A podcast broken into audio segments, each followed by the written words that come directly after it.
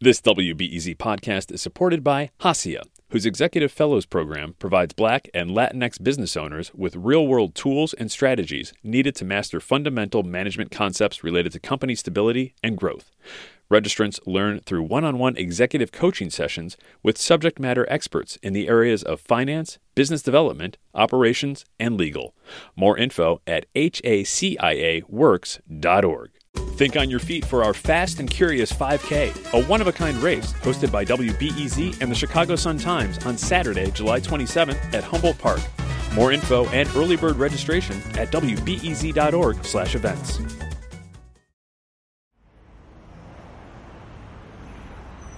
It was so odd when you see someone at 14 and then you don't see them again till 30. I mean, he went from being like a scrawny little boy to being a man, you know? Carolyn Nielsen first met TJ while she covered his murder case for her student newspaper. They wrote each other letters across the many years he was in prison. A few weeks after he was exonerated and released, TJ met Carolyn for lunch downtown. It was in May in Chicago and the sun was out and we sat outside. How did uh, TJ seem? He seemed really just how I thought he would seem, just like he was in his letters articulate, polite, calm, very kind of dry sense of humor. Was he angry at all about what happened to him? No, he wasn't. Um, he really kept forward looking most of the time. I, I can't even begin to imagine what that would feel like to be 30 years old and you've never had a chance to have a job and you've never had a chance to have a driver's license or even choose what you wanted to eat since you were age 13, right? To just go from having no freedom to having so much freedom. And he seemed really lost.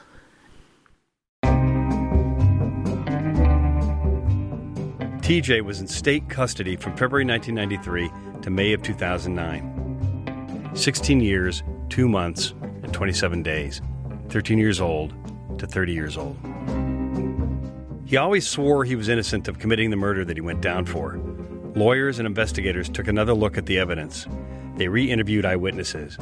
The biggest bombshell came from an interview with Larry Tueffel, TJ's friend and a fellow Simon City Royals gang member. Larry recanted his testimony. TJ is believed to be the youngest person in United States history to be wrongfully convicted and later exonerated. TJ came home. From WBEZ Chicago, I'm Frank Main, and this is Motive. The fairy tale ending.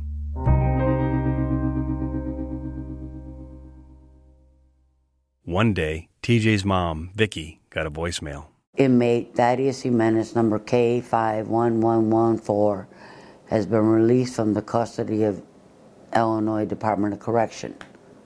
I've heard so many stories, you know, before. Oh, he'll be coming, he'll be coming, blah, blah, blah. And you get up here, and then all of a sudden, pff, But this wasn't one of those false alarms. he's come home tonight. and I kept calling back and calling back to make sure it was true. Steve Drizin was the director of Northwestern University's Center on Wrongful Convictions. It was the culmination of three and a half years of incredibly hard work. We approached Drizin and other lawyers who worked to get TJ out of prison, but since TJ hasn't agreed to an interview with us, they also declined our request to talk. Here's Drizin speaking in a short video that Northwestern produced. Walking TJ out of prison was probably the highlight of my legal career.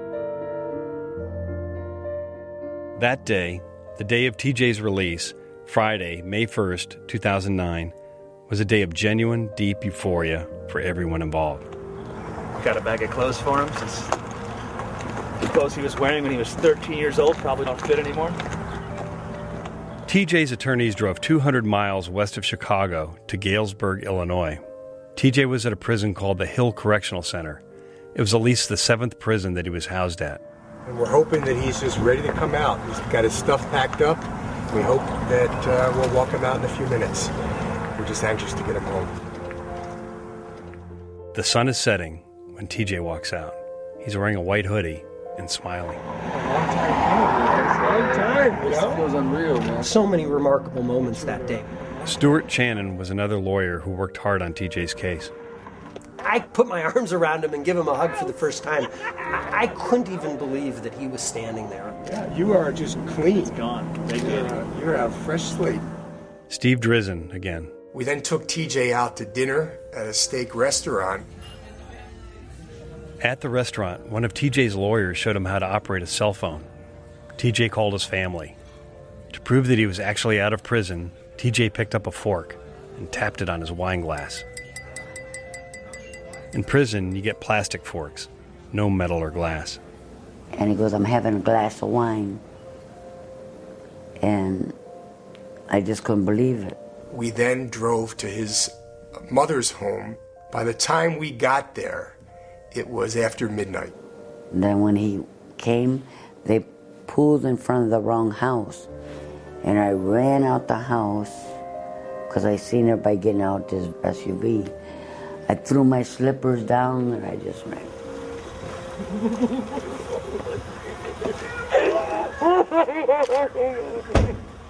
Oh my god! Oh my god, I can't believe. Oh my god. I'm home now. And when he finally lay down, I kept going in there touching him. Mom, what's wrong with you? You know, his feet and stuff. I said, I just want to make sure this is not a dream. Yeah, my baby. While TJ was locked up, Vicky went through open heart surgery. TJ said, quote, My mom fought to survive so that she could be here when I was released.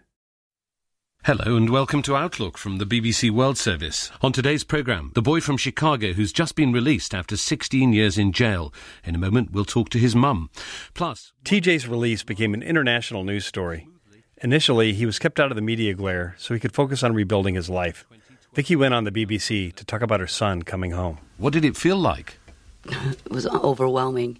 It's unbelievable when you wait for something so long and when it really comes. To, I thought my heart was going to come out of my chest. And how is TJ now? What has happened in that week since he was released from prison? Uh, too much. A lot of, lot of family and friends. A lot.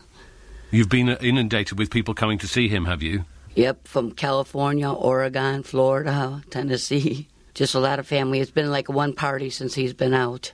Victoria, how do you think he will get back into living in the normal world? I think he'll do well. He's very strong, very strong guy. Very strong. They took away a boy, but they gave me back a man, and a man I'm very, very proud of. A little over a month after his release, TJ gave a press conference. I love my mom, and she was one of the main uh, reasons I made it through all these years. She's a strong woman, and she is. She's a strong woman, and she, she, she's the one that was with me through thick and thin. My heart was flatlining, and now it's got every beat. the word innocent, I've been trying to say that for 16 years. So when I heard it, just, A Cook County judge granted TJ a certificate of innocence. It's the judicial equivalent of a pardon from the governor. I was expecting it because I'm innocent, and uh, there's nothing else that you know. That was the right thing to do, so I was expecting that thing.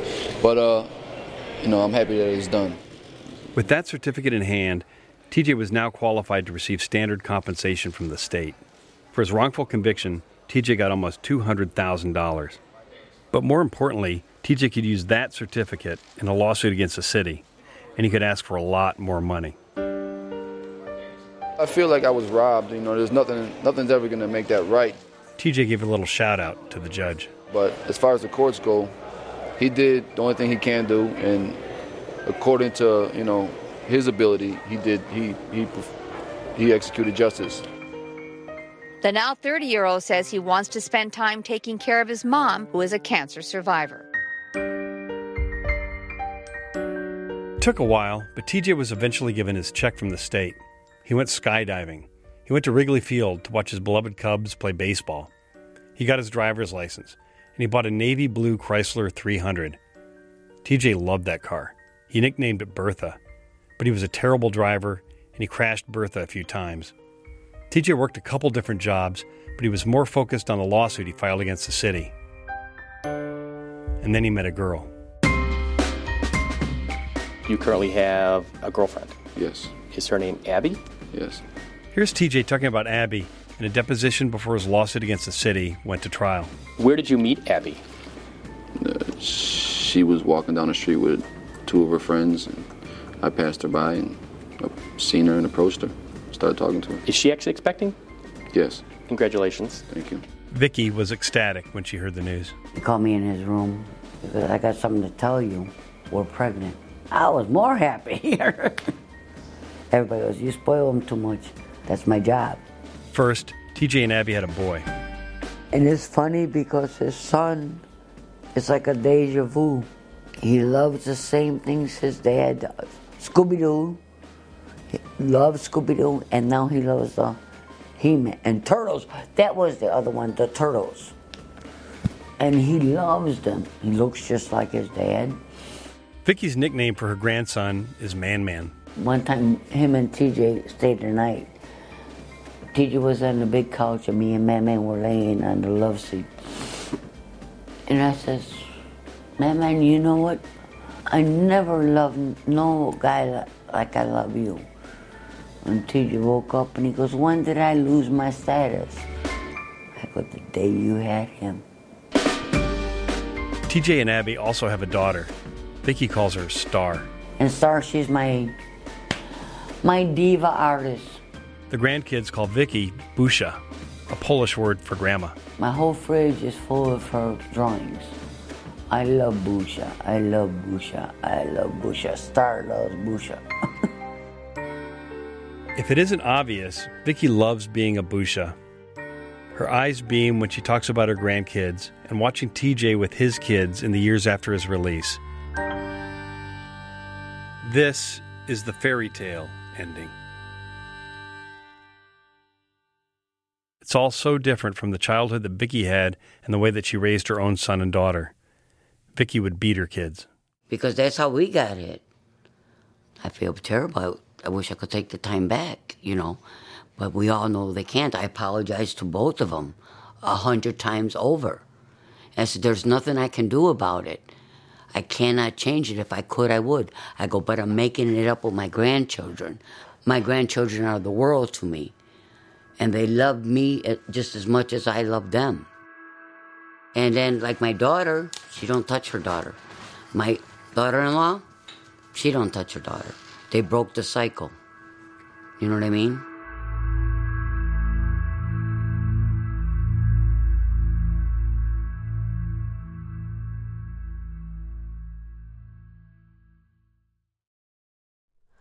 Hi, it's Terry Gross, the host of Fresh Air. We bring you in depth, long form interviews with actors, directors, musicians, authors, journalists, and more. Listen to our Peabody Award winning Fresh Air podcast from WHYY and NPR. So TJ sounds like he's doing great on the outside.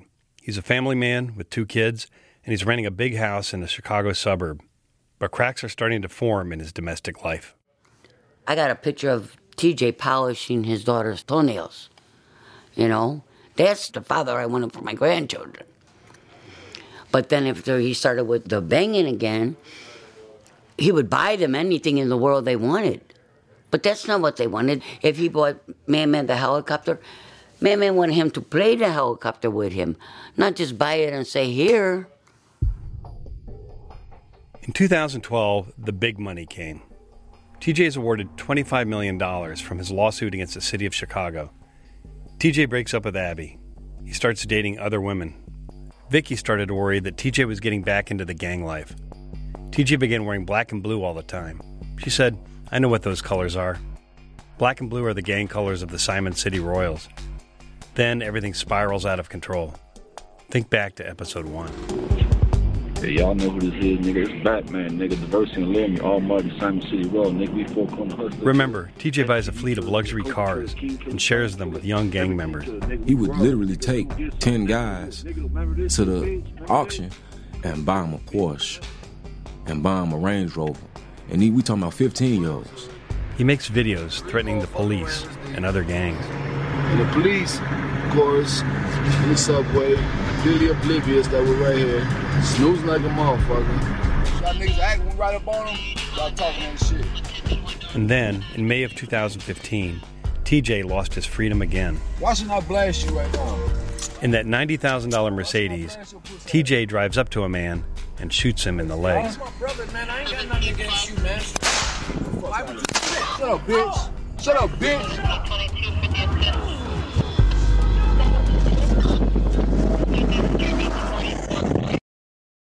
2009, TJ is released from prison.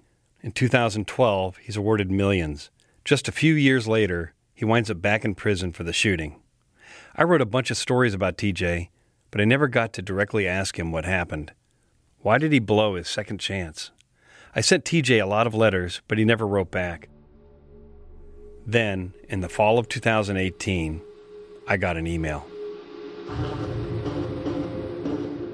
It was from an account called People for Thaddeus Jimenez 18. The sender's name was Brian Nelson. I had heard of Brian Nelson.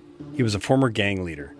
The email started, quote, This probably isn't what you expected, but it has come to my attention that you are working on another story about TJ. The email continued.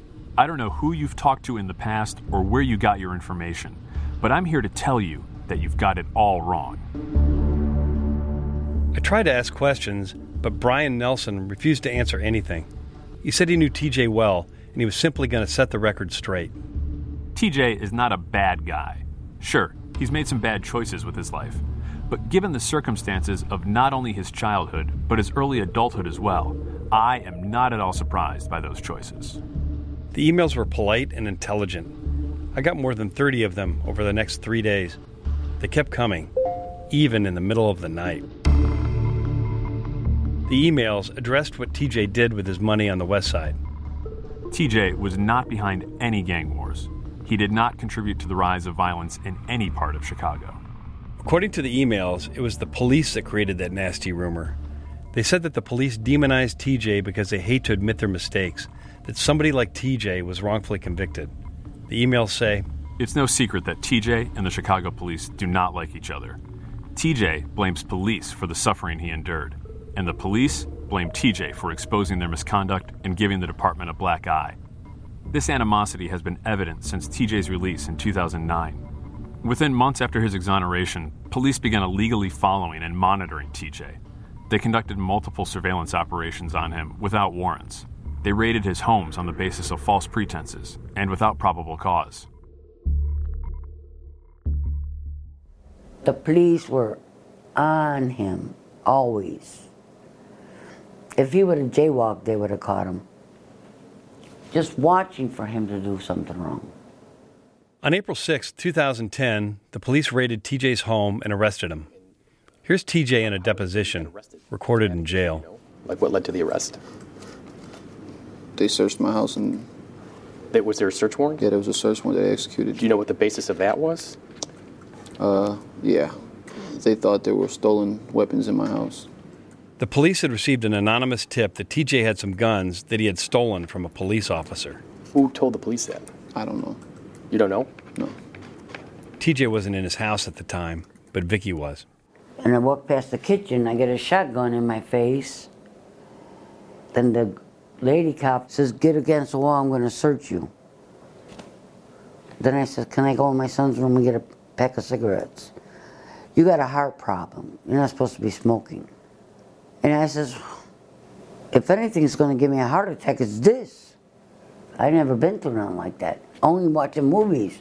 According to Vicky, the police then tore up TJ's room. I thought they were breaking the walls. One copper goes, Oh, he's got a lot of shoes and clothes. Like that, I go, 16 years worth. The police found one shotgun and two handguns, but they weren't the stolen weapons. TJ had a permit for them. But they also found some illegal mushrooms. TJ pleaded guilty to the drug charges. At sentencing, he begged the judge for leniency.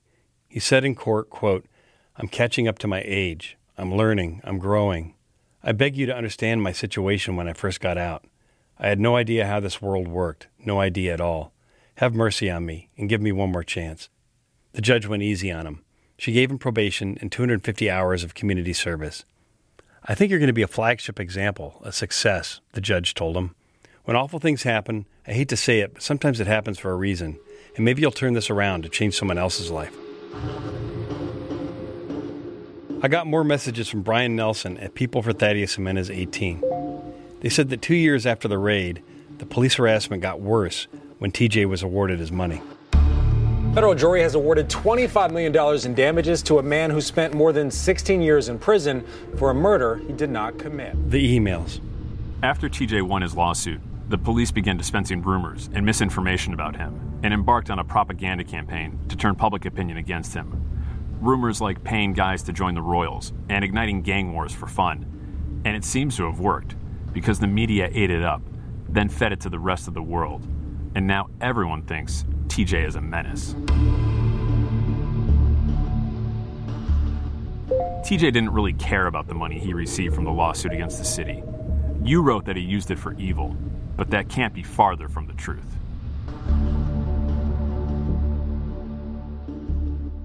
A lot of the emails talk about TJ's generosity after he got the money. Vicky can back that up. Best tipper in the world. And that's only because he says, Mom, you've been a waitress and a bartender all your life. And you always made sure that we tipped good. 90% of the times he tipped well over what the bill itself was. Vicky remembers one time when TJ took her out for Mother's Day soon after the money. They went to a nice restaurant downtown. Vicky says it was the best Mother's Day she's ever had. You know, he's pulling the chair out. And he goes, I'm pulling the chair out for you. you ain't never done that. More. And the waitress commented how nice he was treating me. He goes, Well, you only got one mom. He goes, Do you got a kid? She goes, Yeah. He goes, You shouldn't be working on Mother's Day. So I think he gave her $200. The email said TJ helped his family, his friends, and even strangers. He covered medical bills and college tuitions. TJ financed barbershops, towing companies, daycares, jewelry stores, recording studios, and tattoo parlors. The emails made TJ sound like a saint. Every week, he made it a point to help the homeless. On these days, he would go to his bank on LaSalle Street, the Northern Trust, and withdraw large sums of cash. Then, he'd drive through the most impoverished areas of Chicago and hand out $100 bills. I told Vicky about the emails. TJ, with his money, he would go to Northern Trust Bank, get money out, and drive around and give it to homeless people. That's the truth. Hundred dollars to every homeless person he's seen. He read underneath the viaduct, and uh, you know how they sleep in their little tents or blankets. He give every one of them a hundred dollars. TJ withdrew tens of thousands of dollars from ATMs. People began to worry about him. He was spending a lot. He was also disappearing for long periods of time. Vicky'd call him. Where you at? Where you at? He goes, Mom, I'm not a kid. I go, Are you by the Royals? He goes, No. And I say, Swear on my grave. And then he goes, I swear on your grave, Ma, I'm not by the Royals. He swore so. I took his word.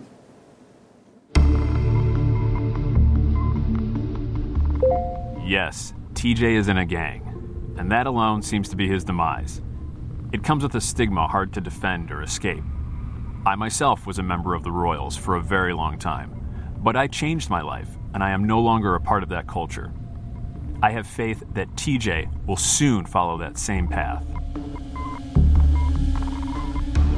I wish you could sit down and talk with him and get a better feel for who he is. He's nothing like the person you've made him out to be.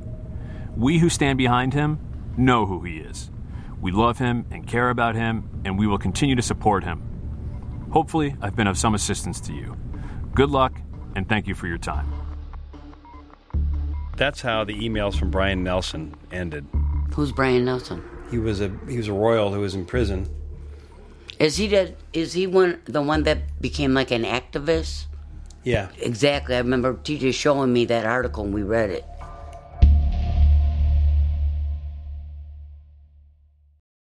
Nelson was a leader of the Simon City Royals when he was in prison, doing 28 years for murder. I looked up where Nelson was nowadays. He was working at a nonprofit legal center, helping ex offenders like himself. So I went to talk to him, and I handed him the emails. What a fucking idiot. So you didn't write that? No. And I would never send anybody an email discussing gang business. it's just something I wouldn't do.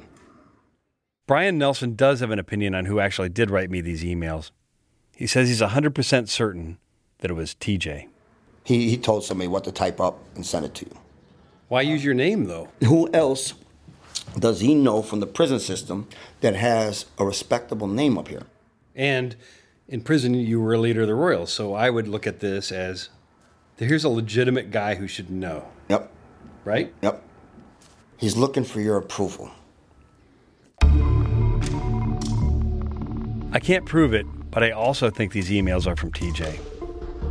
Just listen to this one. Talk to the people who really know TJ, not the police who have their own agenda and their own motives for tailoring TJ into a monster, not the media who only know what they've been told by those that want to hurt him, and not even his mother, who has a chip on her shoulder because TJ stopped talking to her and giving her money after an incident that involved her getting drunk. Now, I know that TJ and Vicky have had a rocky relationship since he started going back with the Royals. But who else would know that? Brian? No. So say these emails are from TJ. Well, then, here's our window into how he really feels. Listen to this one. He was thrown in jail when he was just 13 years old for something he did not do and left to rot in there for 16 long years. After that kind of experience, did anyone really expect him to get out and not have problems living in a normal world as a normal person? Is a ton of cash and an apology from the state supposed to magically erase the memories of his traumatic endeavor and the damage it did to his psyche? I've been where he's been. I know what he went through.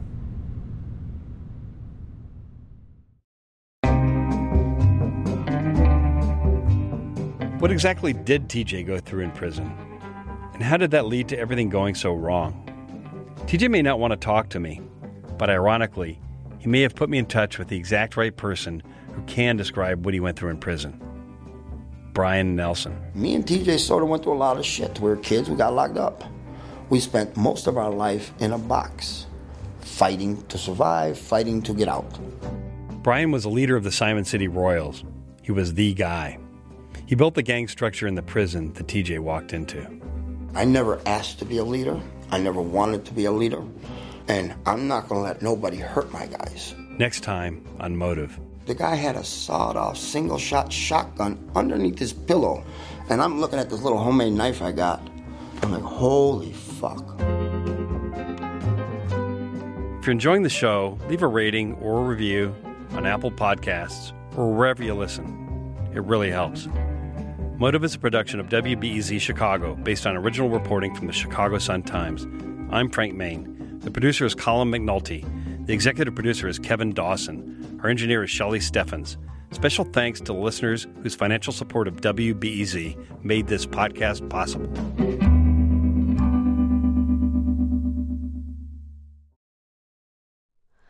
Hi, it's Terry Gross, the host of Fresh Air. We bring you in depth, long form interviews with actors, directors, musicians, authors, journalists, and more. Listen to our Peabody Award winning Fresh Air podcast from WHYY and NPR.